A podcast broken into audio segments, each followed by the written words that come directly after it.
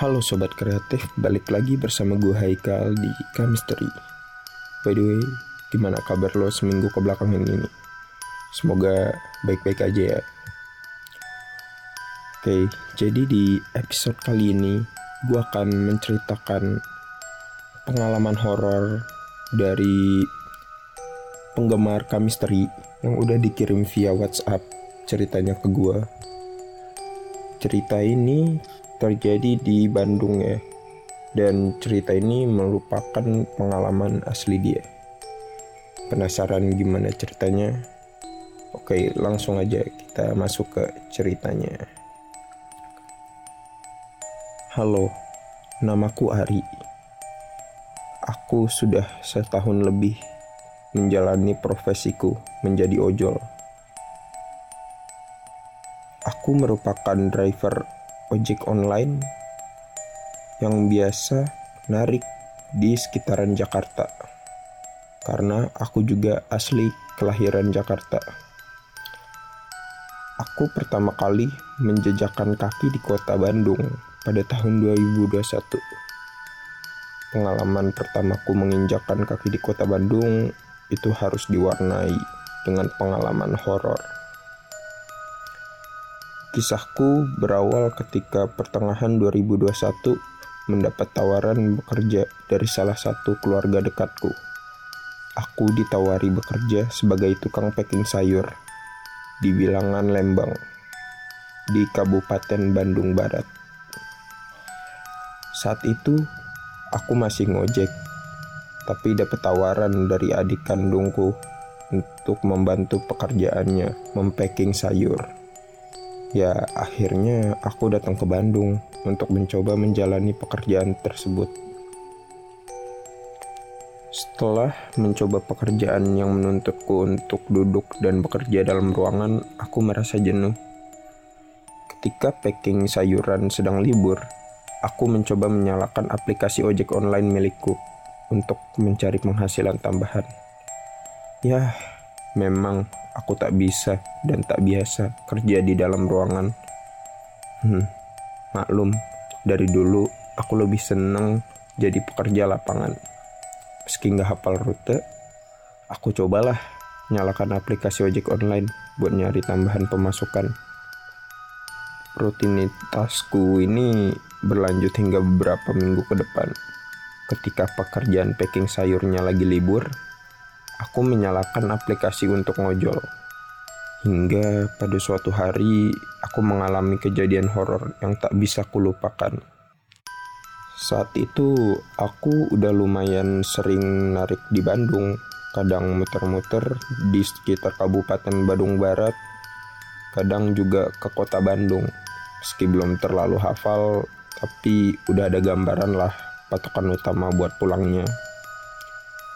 Pengalaman horor ini bermula ketika aku mendapatkan orderan makanan ke daerah timur di kota Bandung. Aku pun sempat berdebat dengan opang sekitar karena gak tahu ada aturan zona merah buat ojek online yang dilarang masuk area tersebut, khususnya jika membawa penumpang. Setelah menyebutkan bahwa aku driver dari Jakarta dan aku belum hafal zona merah di Bandung, aku pun kembali melanjutkan petualanganku mencari penumpang.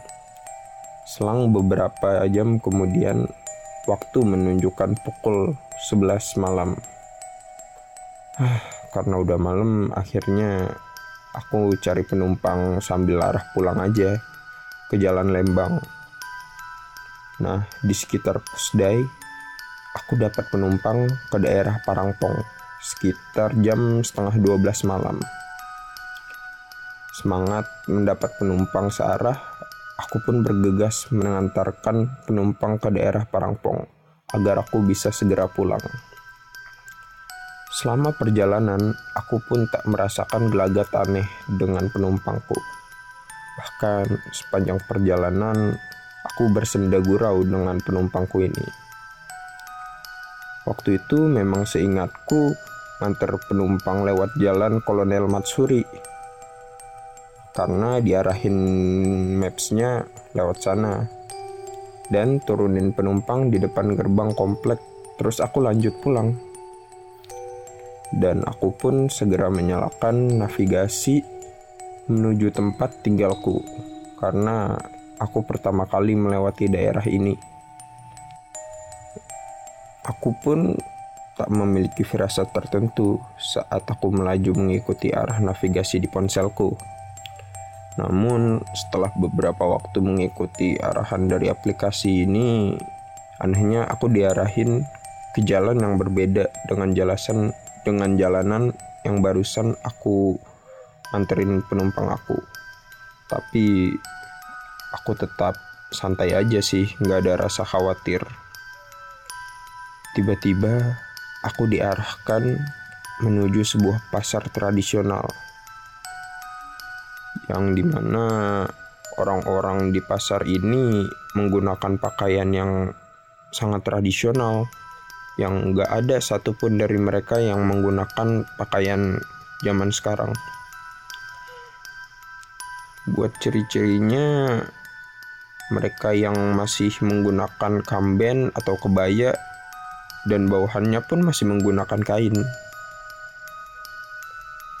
Itu untuk wanitanya. Dan laki-lakinya pun sama, begitupun dengan laki-lakinya, mereka masih menggunakan belangkon adat Sunda dan memakai batik khas Sunda dan celana berwarna hitam yang panjangnya sedengkul. Aku tak ada satupun yang mendengar suara-suara aneh gitu. Semuanya terlihat normal lah, kayak pasar pada umumnya. Selama melintas pun, aku melihat jenis-jenis barang dagangannya yang berupa sayuran, buah-buahan, ayam, kambing, dan kue khas jajanan pasar. Tapi ada seorang pria tua yang menggunakan pakaian serba putih dengan janggut yang panjang sekitar dada berwarna putih. Aku tertarik dengan apa yang dia jual, yaitu berupa pedang, golok, keris, kujang, celurit, dan beberapa batu akik, serta kalung dan gelang, seperti pedagang-pedagang klinik pada umumnya. Ketika aku hendak berhenti untuk melihat dagangan kakek tua itu, dia terhenyak ketika mendengar bisikan lirih yang memintaku untuk putar balik dan meneruskan perjalanan. Merasa ada yang tak beres, aku pun segera mengubah arah motorku untuk berbalik arah.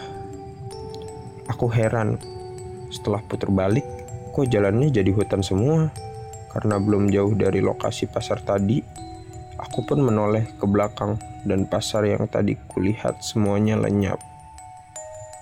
Padahal posisiku saat ini menoleh ke belakang itu hanya baru beberapa meter dari posisi pasar yang tadi. Kios pedagang yang kulihat sebelumnya berganti menjadi hutan dengan pohon-pohon yang tinggi dan rindang. Tanpa pikir panjang, aku pun berjalan mencari jalan keluar. Aku gunakan lagi aplikasi Google Maps-ku dan aku tuliskan Lembang di aplikasinya. Setelah aku mendapatkan arah, aku pun langsung kebut untuk melarikan diri dari lokasi ini. Sambil membaca surat Al-Fatihah berkali-kali, akhirnya aku pun menemukan jalanan yang tadi sempat aku lewati saat mengantarkan penumpang. Di situ aku pun langsung ingat arahnya. Karena saking paniknya aku, mungkin memoriku yang beberapa menit barusan ketika mengantar penumpang jadi kembali.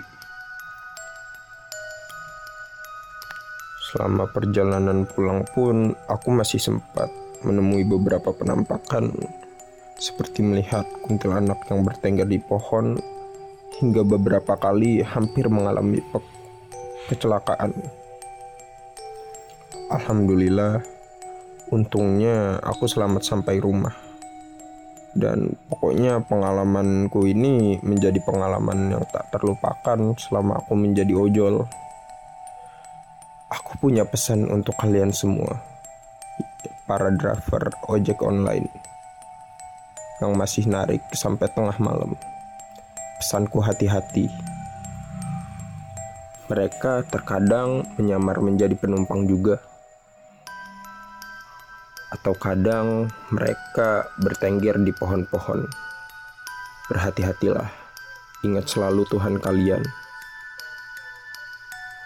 Nah, itu cerita dari penggemar Kamisteri yang barusan kita bacakan, lebih tepatnya dari Ari, yang berisi pengalaman dia selama menjadi ojek online. Cukup serem juga ya. Nah, mungkin cukup untuk episode kali ini. Oh iya, buat kalian penggemar Kamisteri, kalian udah bisa kirimin cerita kalian ke email kamisteri@gmail.com untuk mengirim cerita horor kalian. And itu aja dari gua Haikal. See you in next episode.